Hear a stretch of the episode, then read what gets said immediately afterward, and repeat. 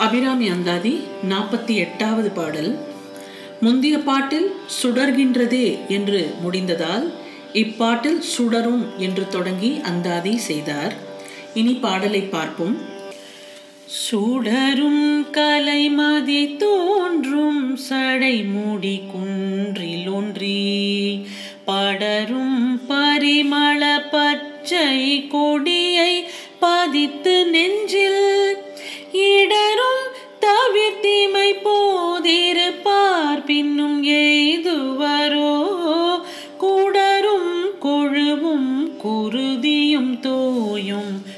குரம்பையிலே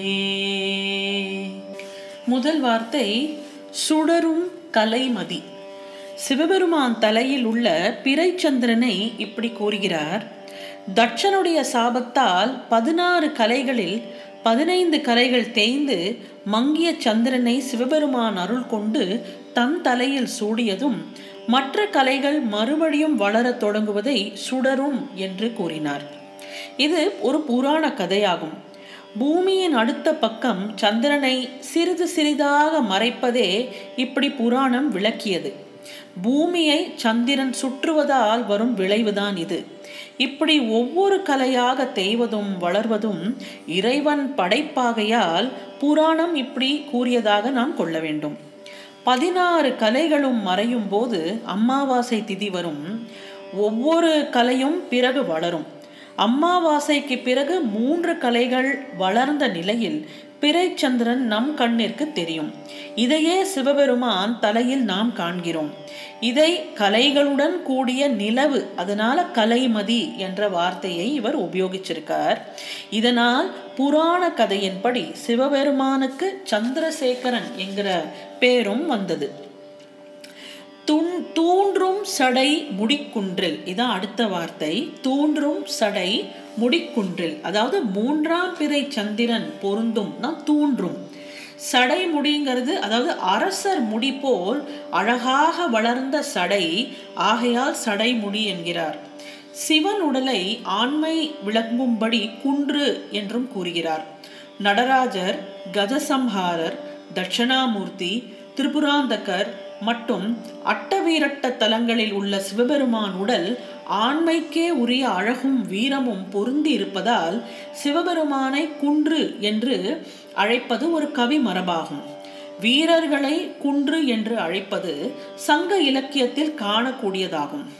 குன்றே அணையாய் என்று திருவாசகம் கூறுவதையும் நாம் நினைவில் கொள்ள வேண்டும். அடுத்த வார்த்தை ஒன்றி படரும் பரிமள பச்சை கொடியை. அதாவது மழைக்காலம் முடிந்தபோது குன்றுகளில் பசிய தாவரங்கள் உச்சி வரை படர்ந்திருப்பதை நாம் காணலாம். இக்காட்சியில் குன்று சிவமாகவும் பச்சை தாவரம் சக்தியாகவும் கற்பனை செய்தார். அர்த்தநாரி என்ற வடிவத்தில் சிவந்த சிவபெருமான் உடலில் பச்சையாக பார்வதி பதிந்து இருப்பதை ஒன்றி என்று சொல்லால் கூறுகிறார். படரும் என்று மேலும் பொருத்தம் காட்டினார். பரிமளம் பல மணப்பொருள்கள் கூடியதை குறிக்கும் சொல்தான் பரிமளம். திருக்காலத்தில் உள்ள சக்திக்கு ஞான பூங்கோதை என்ற பெயர்.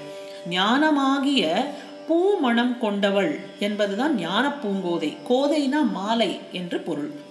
இயற்கையாகிய செடியின் பச்சையும் பராசக்தியின் பச்சை நிறமும் இணைந்தே இங்கிறது இங்க கற்பனை ஆகும் இப்போ அடுத்த வார்த்தை பதித்து நெஞ்சில் இடரும் தவிர்த்து.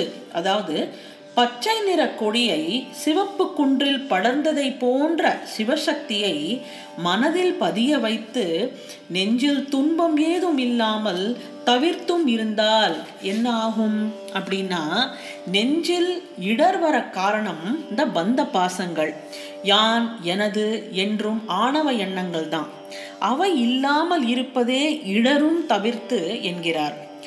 அற்றது பற்று எனில் உற்றது வீடு என்று நம்மாழ்வாரும் பற்று அற்றான் பற்றினை பற்றி கொண்டால் உலகப்பற்று நீங்கும் என்று திருவள்ளுவரும் கூறியதை நாம் நினைவில் கொள்ள வேண்டும்.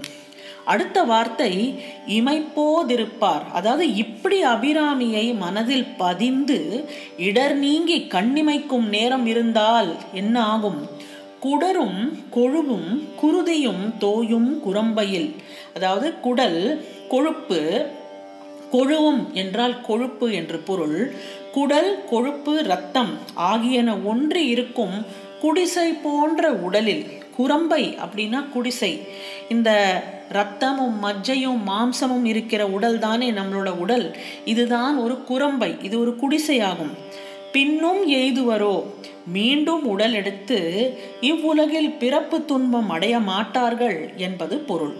அபிராமியை நெஞ்சில் பதிய வைத்து தியானம் செய்வோர் பிறப்பில் மீண்டும் புக மாட்டார்கள் என்று உறுதி செய்கிறார். தினம் தினமும் தியானம் செய்வார்களும் இறுதியில் இப்பயனை அடையலாம். பற்று முற்றும் முழுவதும் தீர்ந்து தியானிப்போர் உடனே பெறுவர் என்பது உறுதி. இனி பரிமள பச்சை கொடியை நினைவூட்டும் நாற்பத்தி எட்டாவது பாடல் இன்னும் ஒரு முறை இதோ.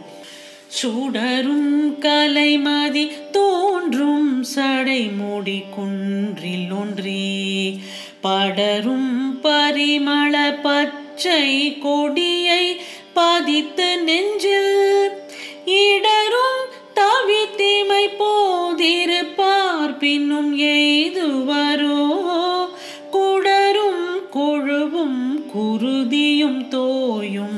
குரம்பையிலே அபிராமி அந்தாதியின் நாற்பத்தி ஒன்பதாவது பாடலுடன் உங்களை நாளை சந்திக்கின்றேன். நன்றி வணக்கம்.